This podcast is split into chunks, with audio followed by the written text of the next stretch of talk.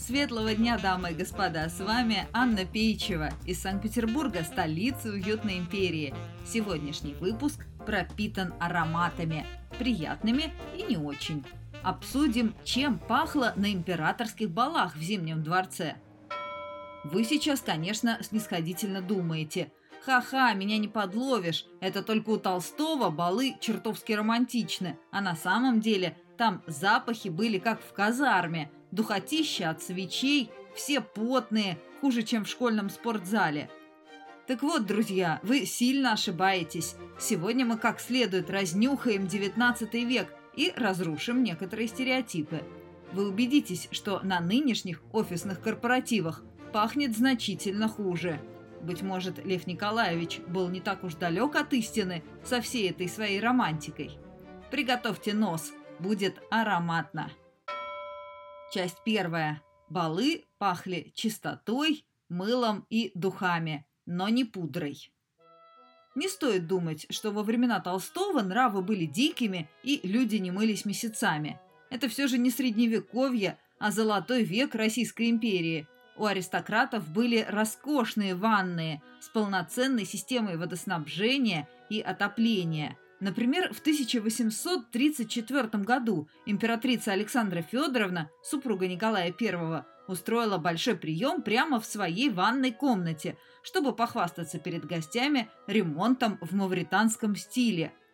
А ее муж, человек военный, менее всего желавший нежиться в пене, установил в своих покоях Трехметровый шкаф с дождевым аппаратом, прототип современной душевой кабины.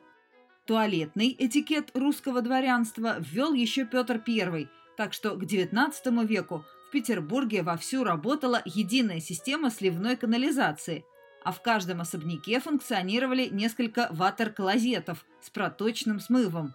Кстати, после каждого посещения туалета аристократы меняли перчатки, так что выглядели и пахли они безупречно. Высший свет не пренебрегал отечественной продукцией. Императорский двор охотно закупал мыло на московской фабрике Брокера. Удивительно, как это мыло объединило все слои населения. Его обожали и крестьяне, и цари, и все благодаря потрясающему маркетингу. Например, Брокер выпускал специальное мыло для детей, на каждом бруске которого была вытеснена буква русского алфавита – а взрослых гениальный промышленник удивлял зеленым пупырчатым мылом огурец. В рекламной брошюре сообщалось, это мыло своим внешним видом производит полную иллюзию настоящего огурца и в то же время является хорошим туалетным мылом. Дворяне с удовольствием мылись земляничным и кокосовым мылом от брокера, так что бальный зал был заполнен легкими тропическими запахами – прекрасное дополнение к свежим цветам из императорских оранжерей. Светские львицы часто пользовались российскими духами от фирмы «Ролле», например, букетом Екатерины, а мужчины не выходили из дома без кёльнской воды, любимого парфюма Наполеона. Кстати, кёльнская вода на французском звучит как «eau de cologne», а «деколон», если по-простому. А вообще это мультиевропейский аромат – Классическую цитрусовую кёльнскую воду, воспроизводящую свежесть римского утра, придумал итальянец Фарина, когда жил в Германии, а французы распространили этот парфюм по всему миру. Считается, что аристократы тратили тонны сильно пахнущей пудры, чтобы придать своим лицам интересную бледность, но только не в прогрессивном XIX веке – в 1850-х годах химики и медики всерьез взялись за анализ косметики и выяснили, что так называемая чистая рисовая пудра из той же Франции имела в составе от трети до половины ядовитых веществ, в том числе ртуть, висмут, свинец. После оглашения шокирующих результатов исследований популярность пудры резко упала. В моду вошел естественный цвет лица и натуральные прически. Часть вторая. Балы пахли новыми сапогами и мастикой для пола, но не свечами. От мужчин пахло не только элегантной кёльнской водой, но и малоприятной русской кожей. Сапоги для офицеров, а на балу всегда было много военных, шились из юфти. Это дубленая кожа, пропитанная дегтем. Аромат от юфти шел сногсшибательный, в плохом смысле слова. Да, русская кожа не плесневела в шкафах, ее не портили насекомые, но и окружающим людям она никакого удовольствия не доставляла. Одуряющие запахи источал и паркет. Перед каждым балом полы в зимнем натирали особой мастикой, состоящей из воска, стеарина, мыла, анилина и поташа. Поташ или карбонат калия вырабатывался из золы, так что пах он ничуть не лучше дегтя. Впрочем, поташ хорошо сохранял наборный паркет от топота сотен ног, так что применяли его повсеместно. Зато никаких свечей на балах не было – по крайней мере со времен Александра Третьего. При нем в зимнем появилось электрическое освещение. Императорскую резиденцию озарил Эрнст Вернер фон Сименс, да-да, тот самый Сименс.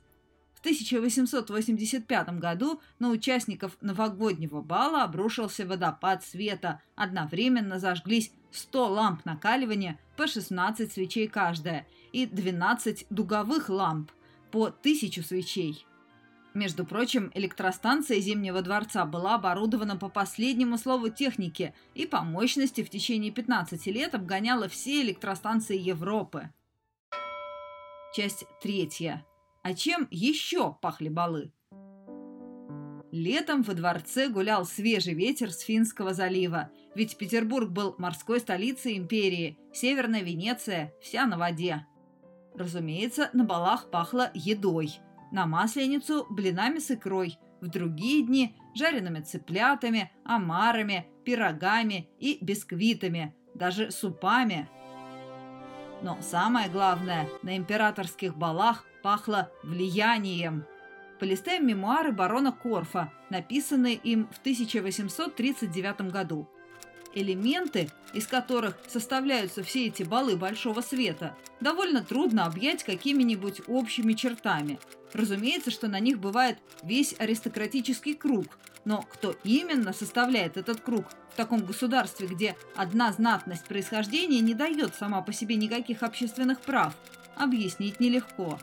В этом кругу есть всего понемножку, но нет ничего, так сказать, доконченного, округленного. Тут есть и высшие административные персонажи, но не все. Некоторые отдаляются от светского шума по летам, другие по привычкам и наклонностям. Точно так же в этом кругу есть и богатые, и бедные, и знатные, и ничтожные. Даже такие, о которых удивляешься, как они туда попали, не имея ни связи, ни родства, ни состояния, ни положения в свете.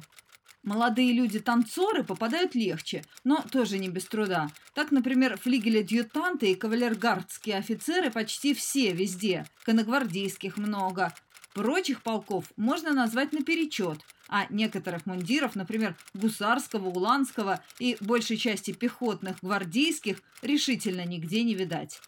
Появление в этом эксклюзивном кругу нового лица, старого или молодого, мужчины или женщины, так редко и необыкновенно, что составляет настоящее происшествие.